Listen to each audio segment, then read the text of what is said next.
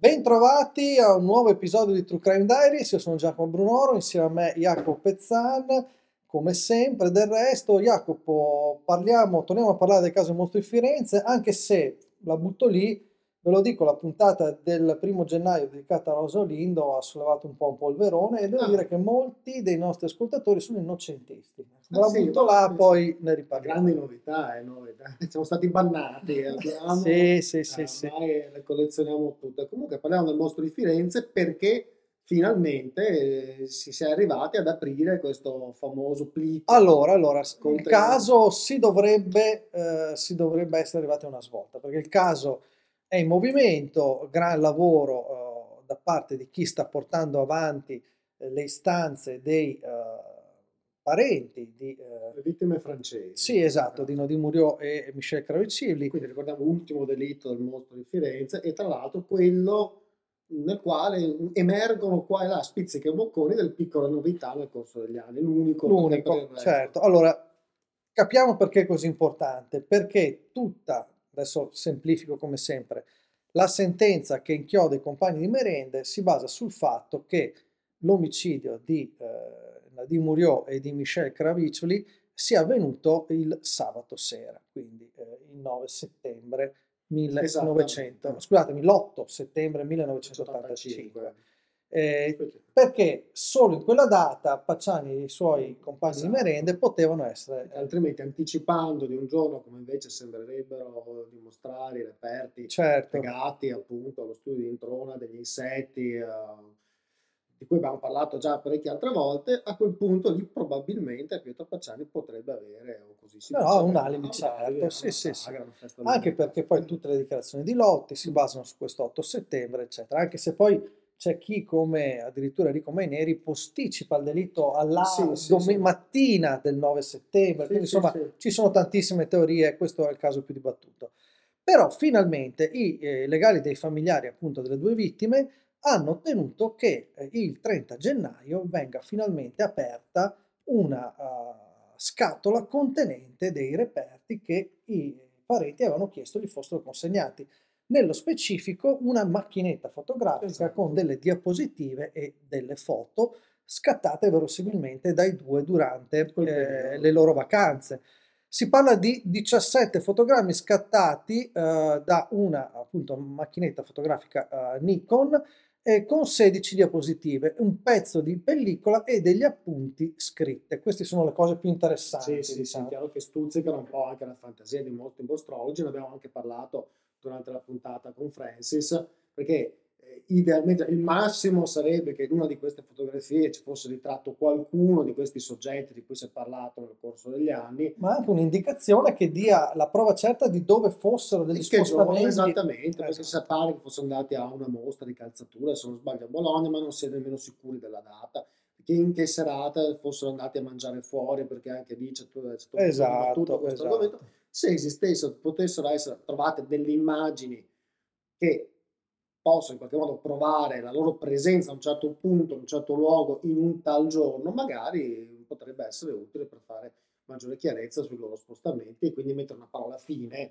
a questo dibattito. Allora, innanzitutto bisognerà vedere se le trovano, perché visti mm. i, i precedenti, i precedenti degli stati di conservazione dei reperti in Italia, non, sarei così ottimista. comunque le, foto sono famose per sparire. Sì, sì, sì. sì quindi, caso Moro. Esatto, non, non, sono così ottimista. E poi c'è una modalità che fa discutere perché eh, questo, questo, faldone, questo, questa box, questa scatola contenente i reperti verrà aperta in camera di consiglio. Cosa vuol dire? Quindi a porte chiuse saranno presenti i giudici, saranno presenti naturalmente i legali eh, di Nadim Muriot e Michel Kraviccioli e quindi almeno loro tutelano diciamo, la, que, quella parte, la parte lesa, però eh, il pubblico, la stampa, non potrà assistere all'apertura di questi. Ti confesso che su questo aspetto qua io resto un po' grillino, nel senso che mi piacerebbe avere una diretta anche Vabbè, no, cioè, io... perché voglio dire la condivisione di certe cose, soprattutto dopo tanti anni, non vedo. Sì, parliamo 1985, sì. quanti anni sono passati? Cioè, non sono segreti di Stato di, di politica internazionale. Quindi no, ma siamo quasi a 40 anni da un caso che ormai è chiuso, strachiuso e che eh, ha addirittura una sentenza passata in giudicato. Quindi Se c'è totale fiducia nelle sentenze, non vedo perché non aprirli di fronte anche alla stampa, a condividere le informazioni. Già il fatto che ci sia dovuta essere una battaglia legale per arrivare all'apertura e alla restituzione di questi eh, reperti è scandaloso. Bisogna vedere poi se ci sono i reperti, eh, perché io non, non sono così convinto che si arrivi a un risultato condiviso. No, questa scena del crimine qua in particolare resta quella veramente più dibattuta, nel senso che qua è l'altra perché è anche spuntato un bossolo, un, sì, un sì, sì. incastrato in un materasso, cioè tante cose che compaiono, scompaiono nel corso degli anni tutte, le, tutte quante legate a questo delitto qui in questo caso qui, non tanto ai precedenti. Segno forse che un po' i metodi di indagine all'epoca forse erano leggermente migliorati, nel senso che si conservava anche più materiale, magari prima non veniva isolata la scena del crimine allo stesso modo, ma allo stesso tempo di tutti i limiti e le lacune che ci sono state in questo tipo di, di indagini. Ecco, io citerei anche gli avvocati che seguono i familiari di Muriò, ovvero Vito Andriani, Gaetano eh, Pacchi e Antonio Mazzeo, perché comunque la loro è una battaglia importante, mm-hmm. tanto di cappello, insomma, perché non è così semplice riuscire in una cosa del genere. E tra l'altro, attenzione, loro hanno anche fatto richiesta, qui leggo proprio sul Corriere Fiorentino, eh, perché oltre ai due plichi rintracciati, il giudice ha incaricato l'ufficio Corpi di Rato di cercarne ancora altro materiale nei locali dell'Ola Bunker di Santa Verdiana, perché pare che ci sia addirittura altro materiale che eh, o è sparito o di cui non si sa più nulla. È un po' questo l'aspetto più inquietante, secondo me, non solo di questa vicenda, eh, perché è un po' un classico all'italiana, purtroppo, e non solo, certo, non solo. Certo. quello che poi determinati reperti compaiono, scompaiono, qualcuno li vede. Eh, del resto, tutta, ad esempio, la teoria Spezzi si basa su una denuncia scomparsa. Esatto, di, uno, che di un furto di una, di una, pistola. Esatto, lui dice che ha visto quella denuncia ai carabinieri, mm-hmm. eh, naturalmente poi nessuno l'ha mai portata, però eh, non sarebbe la prima volta, esatto, che una, una prova sparisca all'ultimo momento nei processi di... Eh, terrorismo, abbiamo visto cose turche da questo punto di vista.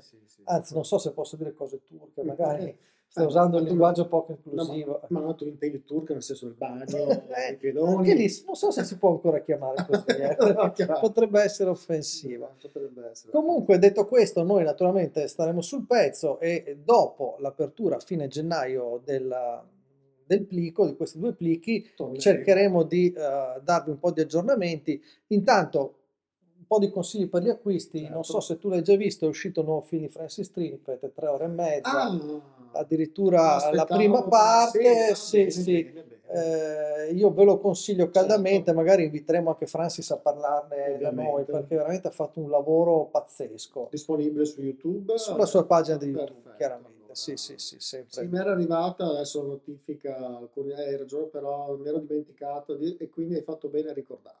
Sì, tre ore e mezza non è una visione semplice come impegno di tempo, tre ore però... e mezza la guardi in mezz'ora, cioè... però noi ve lo consigliamo come certo, sempre. si guarda a pezzi ed è giusto così. Detto questo vi salutiamo e ci uh, vediamo alla prossima puntata. Ciao!